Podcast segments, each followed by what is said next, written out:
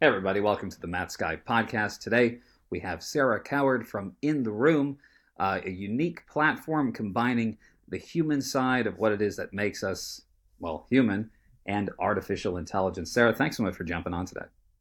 Fantastic to be here in the room with you, actually, Matt. So that's great. Yes, in this room, exactly. Uh, not in the room. So you have a pretty distinct technology, and it, it's quite different than a lot of the offerings we're seeing in AI. So maybe if you can just walk us through the technology and how you founded the company. I think that would be a great starting point. We'll kind of go from there. Sure, yeah, no problem. So I'll start with the the origins really because it really grounds things and we've got a slightly different origin story I think to a lot of companies working in conversational AI at the moment. Um, so many years ago I was working at the National Holocaust Centre and Museum in the cultural sector and the museum had a fantastic education program. They work with 20,000 kids every year. And every time the kids visit, they have the opportunity to meet a survivor of the Holocaust. And the kids sit in the memorial hall. The survivor walks in, sits opposite them, and shares their witness testimony, you know, shares their story of what mm. happened to them as kids and what happened to them when they came over to the UK as refugees.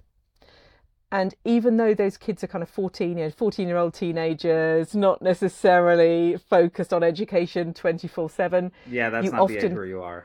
it's, it's not the age, really, yeah. is it? And they're on a school trip. You can often hear a pin drop in that room. Wow because they are realizing this is kind of a special a special moment when they get to meet uh, meet a witness of history. And then the the the museum realized in the future all that moment when they met a witness was going to be lost. So how could they think about preserving that core part of their education program? So in 20 sort of 2014 2015 we started sort of researching solutions to that and thinking can we use new technologies to preserve that sense of presence and that encounter? So we worked on a an installation at the museum which integrated voice recognition conversational ai and life-size 3d media video to basically create a, a life size encounter with the survivor where you could ask questions to the image and get a response straight away. That's so that's where we started. It's a very powerful start, and, and it definitely resonates on my end. I had a, um, I think we had talked about this earlier. So, uh, Holocaust, a hidden child, uh, surviving father. Yeah. And then on my aunt's side, she had much more vivid recollections. And I can just think if they were alive, this would have been something so powerful to be able to show, uh, yeah. you know, so many young kids, but also just family members as well. And this is something that's applicable to anyone. It kind of can preserve a very vivid memory of people you care about. But this is just one of the many potential commercial and then, uh, you know, obviously uh, personal applications. Um, Absolutely, yeah. And and I think that's just your uh, you're talking about your family story. Um, everyone everyone is un- has a unique element to how they describe things, how they um, their own personal sort of lived experience of whatever it was, and it's it's that element of someone's unique experience that really connects with other humans. We're because we're interested in people we're interested in people's individual lives and um, way of approaching the world. Well yeah and it's all those little subtle things too right? It's those kind of and I notice you have those in the videos. If when you look at in the room, it's like you have kind of the head scratch and the kind of uh, it's all those little imperfections that make us us very real. So it's uh, it's it's a powerful experience, and it is true for anyone listening. You definitely have to try it in the room global, and just once you see it, it's like, oh, okay, I'm getting it now. Because it's not yeah, the same but... as it's not the same as that conventional interview. We always feel like we're a fly on the wall, but this is very it's very intimate intimate i'm glad you used the word that uh, that word because um uh, it's a really interesting experience so when we spun the company out of the work at the museum we really wanted to create something that was scalable so the work at the museum had been quite um, quite expensive. It'd been very uh, life size experience, sort of immersive experience. And, and what we really wanted to do was create something that had that sense of intimacy and presence, but in a way that brought that to you, the audience, wherever you were, you know, on your mobile device, on your desktop. So we thought very hard about, you know, how you can create that intimacy and sense of presence. And now that's really coming through with our applications across different industries and, and fields in terms of the feedback that people are giving. So I think to familiarize people with what conversational media is, uh, this is quite distinct from what we're starting to see this big acceleration of. Obviously, we're seeing an enormous number of deepfakes or ways mm-hmm. to implement your voice into an app and then it responds for you. So, chatbots, we're seeing large language learning models. Uh, this is actually, in some ways, its elegance is sort of in its, um, I, I, guess you'd say, it's more historic uh, roots in terms of you actually are hearing a real recording from a person and then prompted by AI. Um, but maybe if you can tell us, I'm assuming I'm, I'm explaining correctly, uh, but if you can maybe walk us through conversational media and some of the inner technology behind uh, what powers in the room, that'd be great. Yeah, absolutely. So it's sort of founded on the basis that human connections drive business and um, drive engagement with companies and organizations. And authentic human conversations are the things that kind of fuel and create the glue for those human connections. So, um, I sort of see this sort of synthetic media and what we use authentic media and video audio generally authentically gathered as being sort of different different parts of a spectrum that the conversation AI field kind of operates within. So what we do instead of using synthetic media which creates a tries to sort of humanize AI. So in other words, right. you've got the kind of AI and then you're trying to make it seem more human by layering on something that looks human or tries to look human. We kind of do it the other way around, focusing on you're starting with the human and you're using AI to amplify or leverage that human voice. So, in our conversational media experiences, you can ask questions to an individual using your voice or text, uh, primarily voice, and then the conversation AI matches your question your question to the answer that has been um, previously provided by the, the the talent or the celebrity or the expert or whoever's featured in the experience. So it creates many... a kind of. Oh no, go ahead. So it creates a, a sort of one-to-one, face-to-face conversation, bit like a Zoom call, but a high-quality one that anybody can access at, at any time. Just occurs to me, like when I was accidentally overstepping your question, it would be that maybe that's a feature to add to add that extra humanity, right? Like you can have the accidental interrupt option. Oh no, sorry, you go ahead. Go. That could be a whole. yeah, a whole yeah you can feature. actually interrupt. Yeah, you can interrupt people actually on our on our um, yeah. experiences, which is which is quite funny. But um, but like you were just saying actually, or saying before, that's all the little bits. You know, 80% of our communication with, with each other as humans is supposed to be body language and, and tone and emotion and all of the other things that through thousands of years of evolution we've attuned ourselves to. Um, so that's where conversational media is about bringing that whole media experience and the, the whole sense of presence to an AI driven conversation um, rather than trying to sort of squeeze out all the humanity. It's a very powerful way of putting it. And, you know, I've never really thought about it like that before, but you're right. You're taking the entire evolution of humanity. And when you go with natural video, you have this inherent advantage, something that we're very obviously programmed to be familiar with or however you want to perceive it, if it's in our spirit or whatever it may be, it's it's a part of us for for many many eons. And then what we're trying to do is kind of create the artificial representation of that experience. Not quite there yet, um, But this is the question that I have for you. When we get there, then in the room to me serves a different unique purpose because it's going to be the way that we can verify a human interaction when we can't tell the difference anymore between what is or isn't. When you have programmed in all those little subtleties and someone says, I, I don't know which one is which. That's right. I think there's I think that's why I like to see it as a spectrum. So, you know, we're focusing on the authentic element and at the other end there are lots of great companies who are doing great work on synthetic media, um, ethically and appropriately.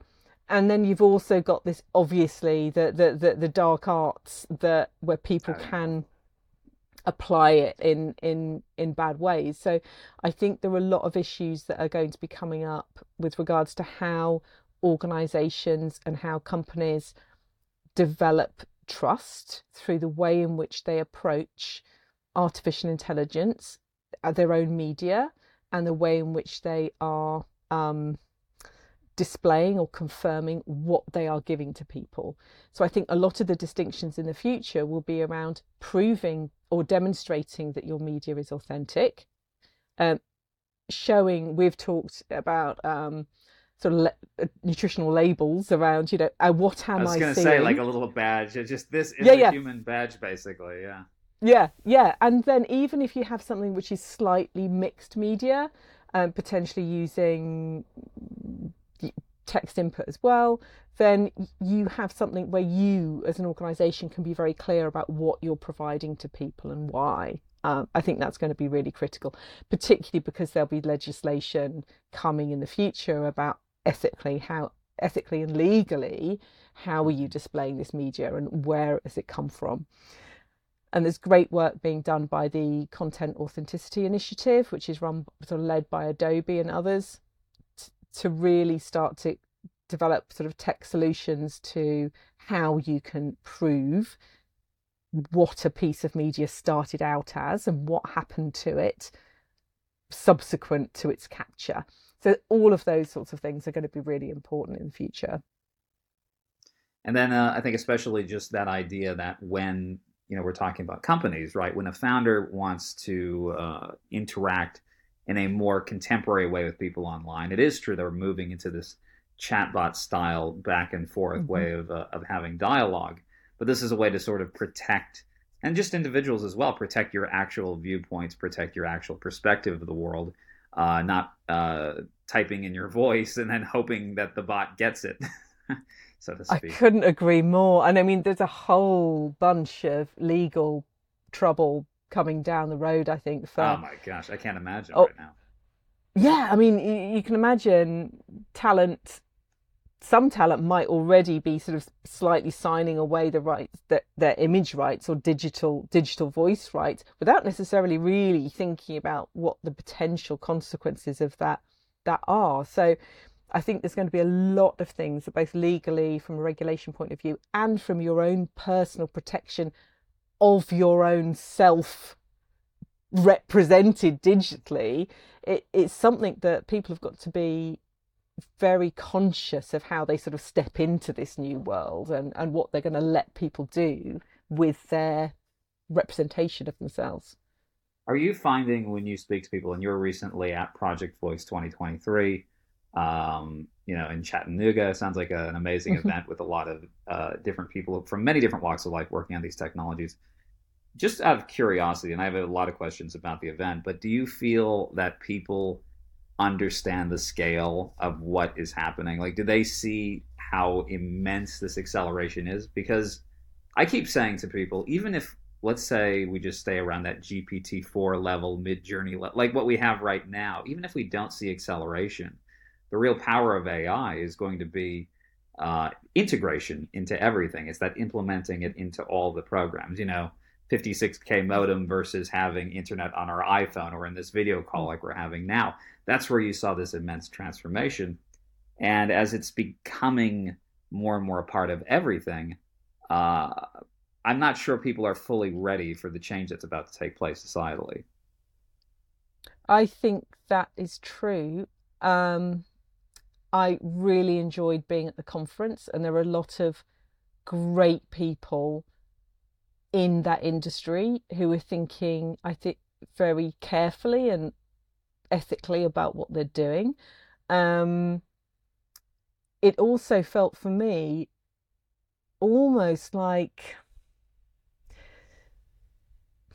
you're on the cusp pioneering is probably probably right. the right word so i think it was appropriate that it, it, it's in america particularly at this time because there's a sense of something is being being being built and developed and it is a pioneering time there's there's a there's a worry about that and a lot of concern about ethics that we have to take very seriously. And at the end of the conference, the the opportunity to sign the Ethics and AI Charter, uh, which Project Voice and its other partners obviously really want to build awareness of, of, of the ethical issues. Um, but at the same time, there's such a feeling of potential and yeah. the what this could do and the unknown opportunity that is in front of everybody. And, and everyone there is a pioneer in their field in some way shape or form. Oh, that's great. Yeah that's great to hear. And i think i think you're right. It's balancing out the uh, potential ethical concerns but then I, I kind of agree i'm seeing certain ai experts jumping on a lot of interviews and they're telling us all the doom and gloom and the warnings and the jobs that are going to disappear and i'm thinking that's that's half the story, right? Because we can potentially unlock so much of our own uh, human intelligence and potential and create so many new jobs. We're at the cusp of just this spectacular revolution. I, and, and you don't want to leave out the optimism, particularly because, like at this event, you want to encourage the best and brightest minds to jump into this field and to start innovating. That's right, and and I, I think it's really brilliant that there are people who are highlighting their serious concerns uh, vocally and on big stages because that is you, can't get that wrong um, but at the same time having this consideration of the potential um, and the opportunity that's there one of the things one of my big takeaways i think from the conference was actually how much people were talking about the human experience so you'd imagine at a conversation AI conference, a lot of it would be almost exclusively technical presentations, or uh, but actually, right. a a lot of presentations were talking about the importance of keeping humans in the loop, how customer experience was more than just um, AI and an artificial one. You needed to be thinking about how your customer was connecting with the, the people in your business and what service you were giving. Um, empathy was talked about much more than I thought it would have been before. Yeah, really interesting. Um, and also some great companies doing work that could be transformational for people. So Canary have been look Canary Speech. They've been looking at how to identify different health conditions through speech patterns. So using voice AI and speech AI in a way, a sort of diagnostic tool or something that can support people in the health field um, to understand health conditions better. No, I mean, I think that's, uh, to me, that's great to hear. And I think, yeah, we're seeing the technological upgrades, but are we seeing the empathy, humanity upgrades in that sense? Like ourselves, are we, are we living up to the moment? Because the tech is becoming that significant. Um, were there any, just out of curiosity, any major sessions that stood out, or any insights that you saw there that uh, connected to the work you're doing in the room, where you said, "Wow, this is this is something"? I think definitely there was a great panel on customer experience, and that has touched on really it focused on and highlighted how AI has a role to play in supporting customer engagement, but brands and some brands who have moved too quickly to take humans out of customer experience in order to save costs mm. have damaged their brands and lost revenues as a result. So there was the careful articulation of how companies can get the balance right between, you know, leveraging the potential of AI to support their business, but not thinking about AI as being a technical solution. It's implemented in a technical way, but you're not using it as a technical solution. Often you're using it as a way in which you can support your customer journey and your customer experience in those applications. So when we're talking about conversational AI, so um, you kind of really want to remember that you're starting with a customer and moving back from that rather than starting with what is possible technically and kind of getting to the customer at the end of that as a kind of side note and and I I do and I do actually think that that some some companies um, or some organizations slightly lose their way on on technical solutions right. because sometimes they can think purely about what is possible with the technology rather than is this something that is going to make our business better or help us engage our customers, etc. So it's um it's interesting. Yeah, it's like the idea of trying to get as many um, calls in as you can. Like, how many uh, customer service reps do we still need? Can we just get it all done without? And then here you are, the poor customer on the phone, just yelling, "Customer service, customer service, customer."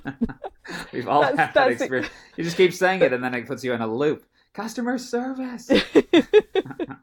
That's exactly what somebody used as an example, and and people were saying that it was. Um, it's brilliant when you have a lot of technical support and conversational agents to to but it's got to result in a better experience for your customers Absolutely. not a worse experience for your customers otherwise it it's it, it, it defeats the object really so i guess um just curious, what what, what was the and, then I, I, want to move past uh, this one conference and back to the in, in, the room exclusively. But I guess my last two questions would be, what was the general sentiment in terms of of humans uh, being able to be mimicked by these technologies? What was the the thought mm-hmm. process mm-hmm. on that? Was there, uh, you know, these kinds of concerns and excitement and just curious to kind of get what people's thoughts are because it seems like it's coming quicker than we think as far as I can tell. I know it looks pretty artificial now, generally, most of the uh, representations, but you know, yeah, I, I, I think we're a lot. I think we're a lot closer on voice than we are, unless you're talking serious deep fakes, which obviously need a lot of video content and um, right. training. Uh, so on the deep fake, this is my view. On the deep fake front, where you're working we're starting with video. I mean, like the Tom Cruise deep fakes, they both use video. Of, yeah, they the use they, exactly. Yeah. They they use they use the video and they used an actor who looked who looked very similar to Tom Cruise, and then they layered on top of that. So right. um, there's a lot of training involved in in that, but that's getting sort of easier and better. But I think generally where we are at the moment is the voice voice cloning and voice um, voice seems to be easier for us to process um, rather than physical avatars that still are still straying into that sort of uncanny valley territory and are, are quite challenging for people to connect with um, in in certain instances. But it is getting it is getting a lot better. Um, but so there were a number of different companies at Project Voice that were delivering good quality voice cloning um, experiences like and like so, WellSaid and play. Fantastic. And so I think we talked a little bit about this offline, but you know, there you, you had a, a your own speech there, and it seemed to me you were mentioning people. You could see an observable emotional reaction to in the room, which I think is so so awesome. This uh, this idea that hey, we don't have to lose ourselves as we progress through this technology. Can you talk? Yeah, I was I was. Uh, it was really rewarding to do the closing keynote, and I was really conscious that what we were doing, as I said, sort of dovetailed on this sort of spectrum of of, of conversational AI. But you know, presenting a few few challenges and, and, and reminding people about the value of human experience and, and, and what's important about the way in which we convey our experience and our, our passions and wisdom and knowledge to other people. And at the end, there were a lot of people coming up, and some of them were actually a bit emotional about that. I think because so much of the worries or concerns that people have about, about AI is that somehow humans become less relevant. Mm-hmm. Whereas, whereas actually, I fundamentally think that our experiences as people and as people as who have unique stories and um, unique lives and unique perspectives, actually everything that's happening at the moment makes us focus on why are we interested in other people? Why do we want to talk to other people? What do we think is important about making that human connection? And it actually kind of clarifies people's minds about, yeah, I want to meet this person or talk to this person or be inspired by this person because they actually have that experience, because they've actually lived that life. And that's very different from assuming that everything is to do with everything can be replicated by artificial intelligence, which isn't the case. Um, there's a will still have relevance even though we're not artificial going forward. I hope. Well, it almost makes me a little teary-eyed thinking about it because really, when you get to the the essence of humanity, uh, it's mm. it is all of those things that we think shouldn't happen in our lives, all the hardships, all the problems, all the many times horrible things. But at the end, that's also what makes us human. And no matter how sophisticated the AI gets, that unique perspective of someone who's had uh, a range of highs and lows and, and all of the things that that uh, make up a life that that's the very fundamental essence of who we are. It is, and I think that's why it's such an important moment to kind of think quite deeply about that from a philosophical point of view. A, an artificial person will never have fallen in love or been depressed or or suffered loss or worn any clothes or been hungry or you know felt sympathy for somebody.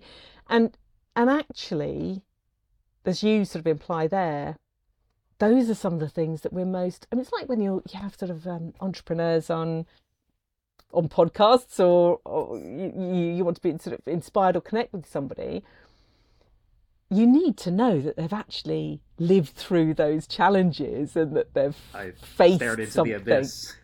stared into the abyss. Yeah. That's right. Stared into the abyss or had personal challenges or how they've overcome those. And um, that's because we live we are alive and we, we live an experience and we live a life. Perfect imperfection, I guess you could say. Absolutely. Um, Absolutely. Let's dive a little bit into uh, the conversational commerce components of this, how businesses can utilize um, in the room, how it uh, plays a role in terms of customer engagement, how, how in the room is distinct from other offerings. I think we definitely see the philosophical side and the emotional side.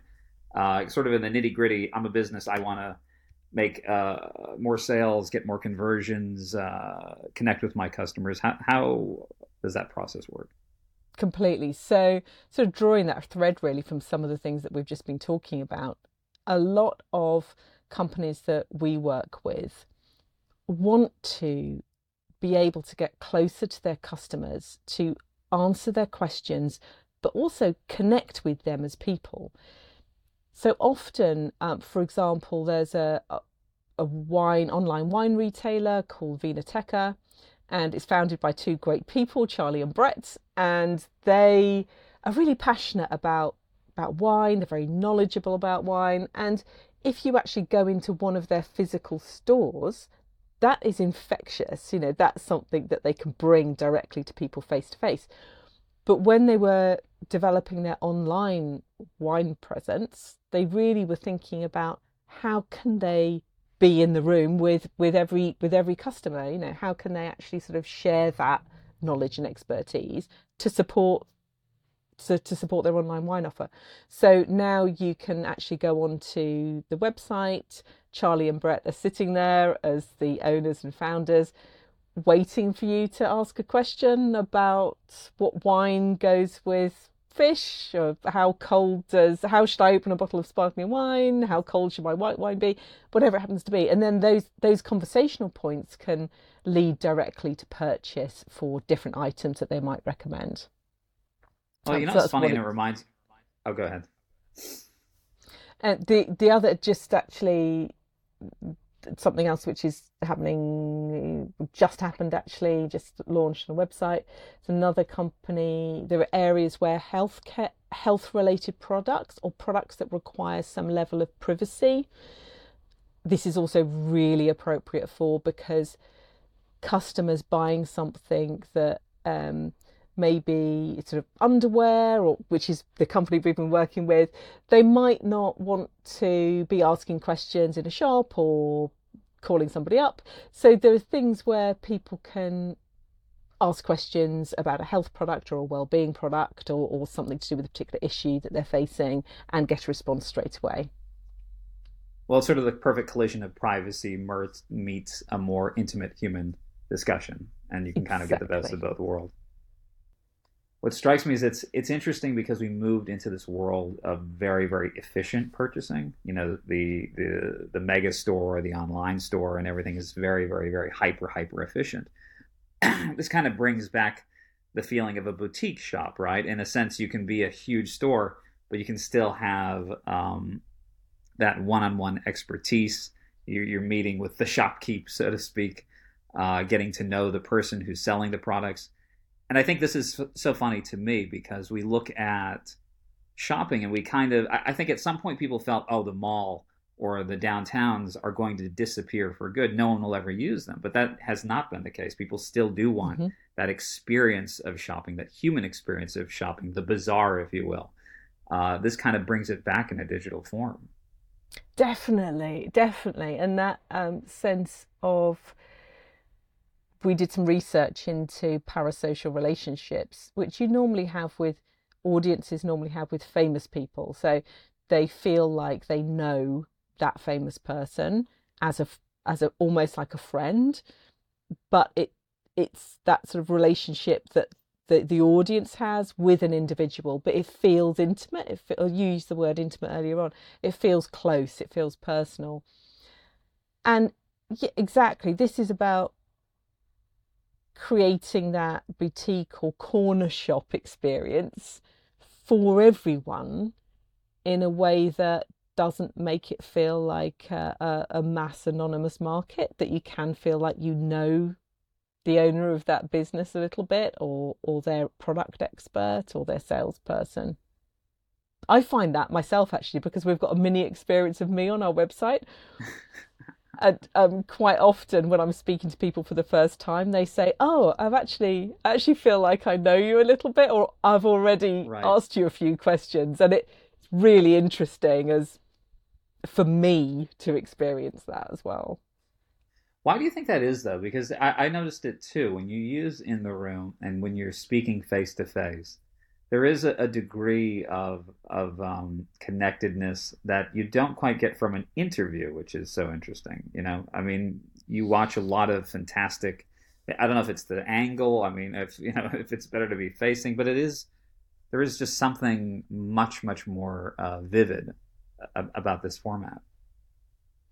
I think that's a really interesting comment, and we launched our first web experience with Universal Music and the National Portrait Gallery, featuring Nile Rodgers, the US musician, guitarist, and all round. Celebrities, yeah, that's so cool. Yeah, all round legend, music legend. And mm-hmm. when we first tested that with some of his fans, some of them gave us really interesting feedback that we kind of hadn't really been expecting. Um, so some said that they were nervous when he walks into the screen, because in the Nile Rodgers in the room experience, right? In the Nile Rodgers in the room experience, there's an empty chair opposite you, and and then you you can hear him playing the guitar in the background, and then he walks on and sits in front of you. And his fans sort of said, "Oh, I'm a bit nervous when he's sort of sitting opposite me," and um, someone said they were slightly embarrassed because they were wearing their pajamas. Um, right. Even though they had no reason to be nervous because it wasn't a live call. Program in so the I... uh, pajama critique. Nice. Yeah, that's right. Oh no, should I be wearing? yeah. Should I be wearing something else? Yeah. Yeah. Um, but I think that it, the nature of it creates a different dynamic that's slightly, it creates more responsibility on the audience member actually. They can't just sit back and be broadcast to and be looking at their phone or you know making a cup of tea it's something that they need to participate in mm-hmm. so it changes that dynamic slightly that they also have a role to play so it actually gets them to pay more attention because they're involved in creating the interview rather than just watching the interview. It reminds me 100% of what you see when you do and i've done some stand-up comedy and that's something Good where you, you. Absolutely have to have that two-way yeah you have to have that two-way interaction um, because uh, that's terrifying yeah, though stand-up's yeah. terrifying. Very impressed you've done that. Wow yeah, my worst set ever was when my parents uh, came to see me, and it was just a bad night. It just didn't work out. You know, it's a crowd, different crowds. Uh, some of them like you, some of them don't. Like, this is what yeah. you're doing with your life. Okay, just complete oh, silence. good for you. yeah, but it is interesting because it's different than um, music, and and this format is different because it. You're right. It it, it, it almost asks the viewer to to become more of a, an engaging part of a dialogue rather than just exactly. neutrally uh, sit back and, and watch. And and very often we do. We see it in real life meetings. If we're at a, a, a big meeting and there's 20 people speaking, sometimes you just kind of mm-hmm, mm-hmm. yeah, yeah. just kind of start to tune out. So so yeah. when someone's looking right at you, there is this uh, this degree of a maybe a very primitive level of attention that comes up.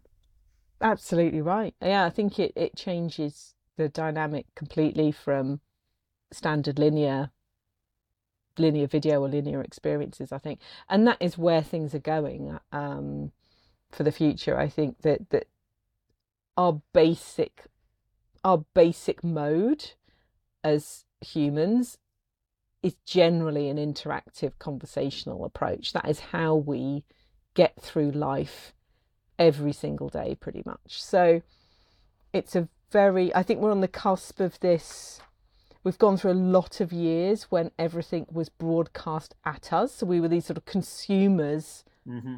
of media without participating as much. And I think now there's going to be this evolution of participation in what you're consuming in a different way, which I, I hope will create one of one of the parts of our mission is actually sort of foster curiosity and encourage that engagement uh, through this type of interactive approach. Well, it also it also engages um, sides of us that maybe have atrophied a bit, right? I mean, we are so used to mm. pre uh, pre texting. You kind of had to mm. develop a certain degree of social skills to navigate in the world, and now you can just send off a quick little text maybe you become bolder in saying things, but you're never really standing behind what you say. So I feel like this is an incredible opening there as well. Mm, yeah, I think that's really that's really interesting. Um, yeah, you do have to sort of put yourself out there a bit, but also there's a level of privacy. So we, we're going to be working with the uh, Auckland University of Technology on a piece of work with a member of the Maori community in New Zealand and one of the things that they want to achieve is a label, give people a safe space in order to ask a member of the community questions that they might have been embarrassed to ask or they might have felt was a bit of a stupid mm. question in quotes. So I think there's also that that what we want to try and achieve is that balance between it feels live and it feels present and it feels immediate but actually it does provide a 24 7 safe space for customers or audiences to to have that moment but when they choose to have it. No that's a really important thing. So it's authentic but you're not feeling embarrassed to ask a yeah. question. You you feel exactly. like you can you can say what you really want to say. Exactly. Um, jumping into that uh, along those lines you uh, you have so many different use cases and interesting companies just across the board are there are there any industries you're targeting or that you see as a best fit for in the room and, and its technology?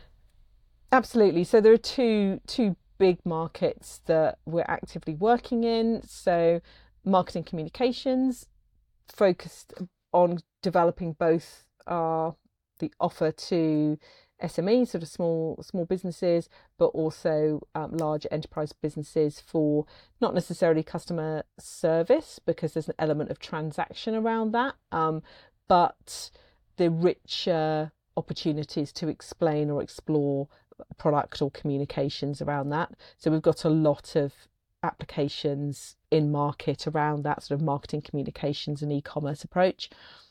And then secondly, sort of lifelong learning. Um, another big sort of chunky industry. So we're working with a number of different organisations, some of which I can't really talk about on this on this podcast, but um, in the education and learning field, including corporate training organisations, universities, and publishing related organisations too. That's great. And in terms of, I, I, guess, the technology, right? When you work with a client, um, how are you currently creating uh, these conversations? And then I, I guess I would I, I, would sort of second that with how long does a session need to take before it starts becoming a uh, enough of a library, if you will, to feel like a convincing back and forth? Yeah. So one of the things we're really keen on, and we know through working with customers across different types of businesses, is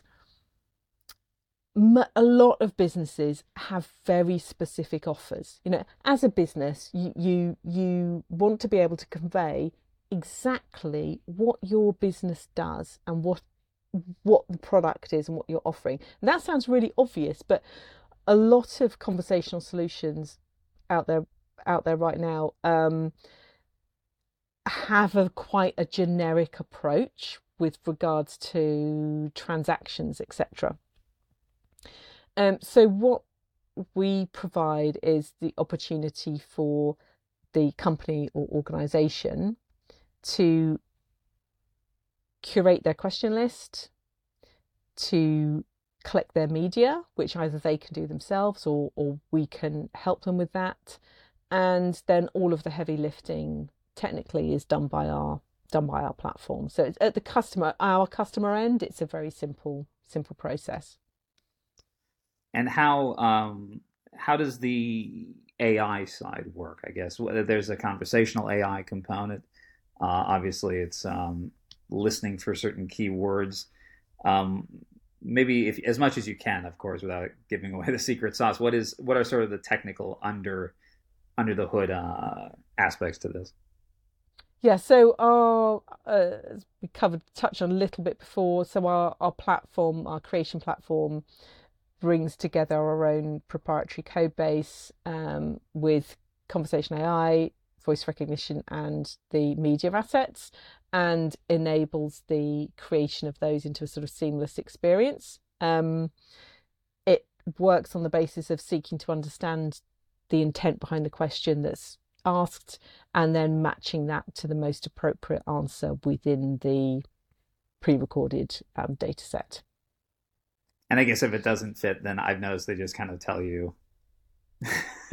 Sorry, I can't. Yeah, I can't yeah. answer that one. Or you can yeah. link it to another another asset or another website. Um, right. You can also play around with that. To be honest, you can make that quite amusing if you want to, depending on the the the, the application or the the use case. And you'd also asked about the amount of content that you need. Right, right.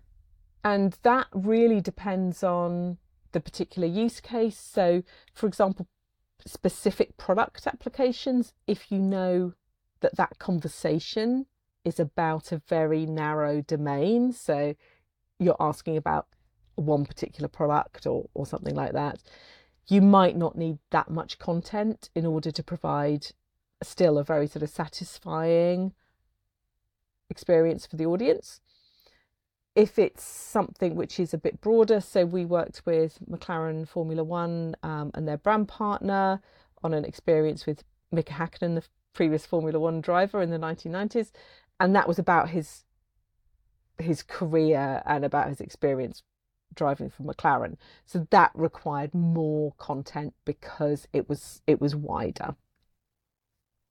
What's the uh, I, I guess what's the minimum and what's the maximum number of hours you've seen for a session? Just curious. Has anyone because when you think of an audiobook, people will spend uh, you know many many many many weeks making sure they fill that up, and I, I could imagine someone potentially if they really want a great experience could just you know every day put an hour in answering questions. yeah absolutely and, so and i'd say the mi- yeah yeah so i think the minimum we've done is probably about 30 minutes filming okay and the maximum would be our work with holocaust survivors which was about five days so they answered between 800 and 1400 questions wow that's amazing so that uh, that's you can see where that really makes a difference. Yeah, that's so, it. That's more of a legacy piece, really. I mean that that has its own value in being a historical media repository as well as everything else. Whereas the at the other end, uh, we've actually just done something with a, a YouTube influencer who's done about 35 minutes of sort of top tips on how to make your content go viral and it's really good useful tips um, so i can't remember how many questions he did i think it was probably about 40 so but 40 really good how do i do this how do i you know basically one-to-one with an expert in that field so that will be coming out soon which will be good oh that's so cool yeah that's the pinnacle of everyone trying to find some way there's got to be a way i can go viral yeah, so, yeah. Well, you can sit down. We used to want to accomplish all kinds of other things, but now the pinnacle of society, I must go viral somehow, whatever it takes. Whatever it Blue takes. on my face, I don't care. I need to go. Yeah, yeah. Um, out of curiosity, you know, you were mentioning the Holocaust survivor uh, sessions what what are the common questions that come up? Because at that point, when you have that much content, presumably someone can ask anything. So, kind of looking mm-hmm. at the other side, I'm just curious what what are the most common questions you saw arising in that instance? In that age group, it was around like 14, right? I think you were saying kind of in, around there. Yeah, I mean, some of the survivors were experienced in talking to younger children. So, for the younger kids, primary school children, where they are talking to refugees, so people who had left um, left mainland Europe, for example, on the Kindertransport that brought brought um, thousands of kids to the to the UK before 1939. Um, some of those younger kids' questions are fantastic in their innocence and their desire to understand more. So, some of them might be, "Did you meet Hitler?" Um, wow you, did you find it difficult to speak English when you came to the UK? You know, all these very kind of child related questions, but that have real meaning for kids at that primary age. And then um, some of the questions that are asked by, by older children and adults, you know, some of them are very challenging. You know, do you forgive do you forgive the people that did these things to you and your family? Um, how do you feel about about germany now? Have you been back? Have you visited the camps? Um, what was the worst thing that happened to you? All sorts of questions that that uncover and explore very challenging themes um, but provide an experience for people that makes a difference to them. Make makes a difference in how they think about the world as a result of having this type of conversation. Very powerful. Um, in terms of the platform, you know, as we sort of wrap up here a little bit, uh, in terms of the platform evolving, expanding over time, uh, what can we expect to see? Any any big uh, big things coming coming up? Yeah, well, we are going to be releasing our platform uh, further afield over the coming months, so people ought to keep a, a watch out for that, um, particularly if they want to participate in what we're doing. We've we've launched a new way of displaying the experiences, which create sort of embeddable uh, floating layers the, to bring conversational experiences more to the fore on websites. Um, you'll see a whole host of sort of new B2B features coming up in in the future. And we're really focused on making this type of technology and approach accessible. One of the things I've really noticed about a lot of conversational AI is most businesses cannot employ most of the technologies out there really mm. quickly. Mm. I mean, obviously right. there's stuff, uh, great stuff going on with ChatGPT, etc.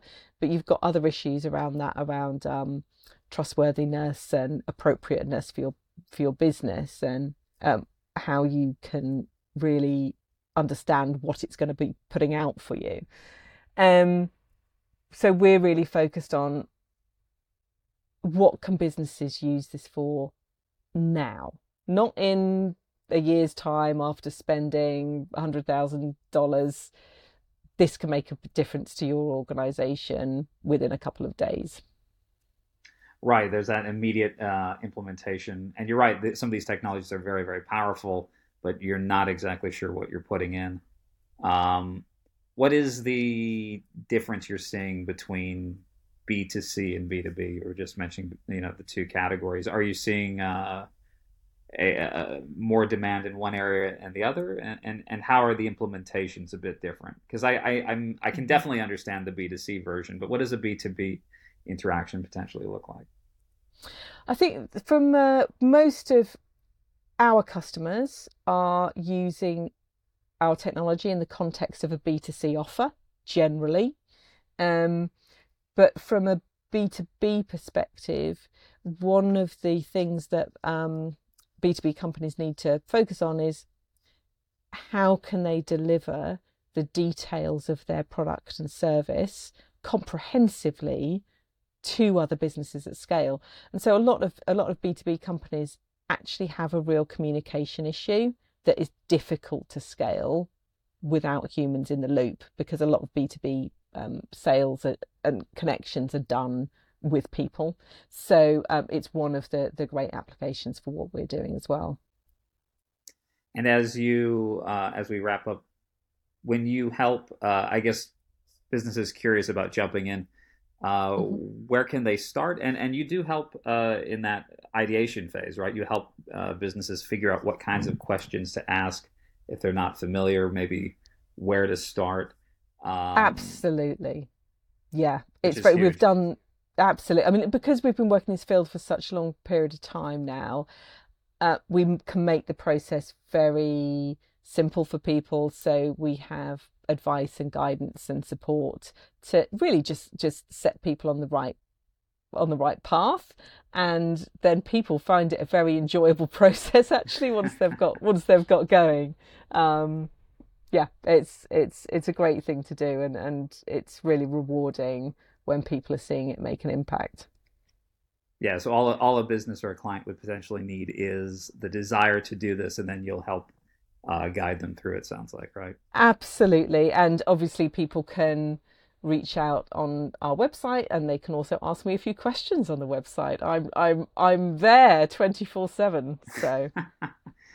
Thank you and that's uh in the room global. Any anywhere else they should check out um, you could check out hereintheroom.com, which is the experience with Nile Rodgers and Universal Music, if you want to take a look at a wider experience uh, and any of the case studies on our main website. Fantastic. Thank you so much.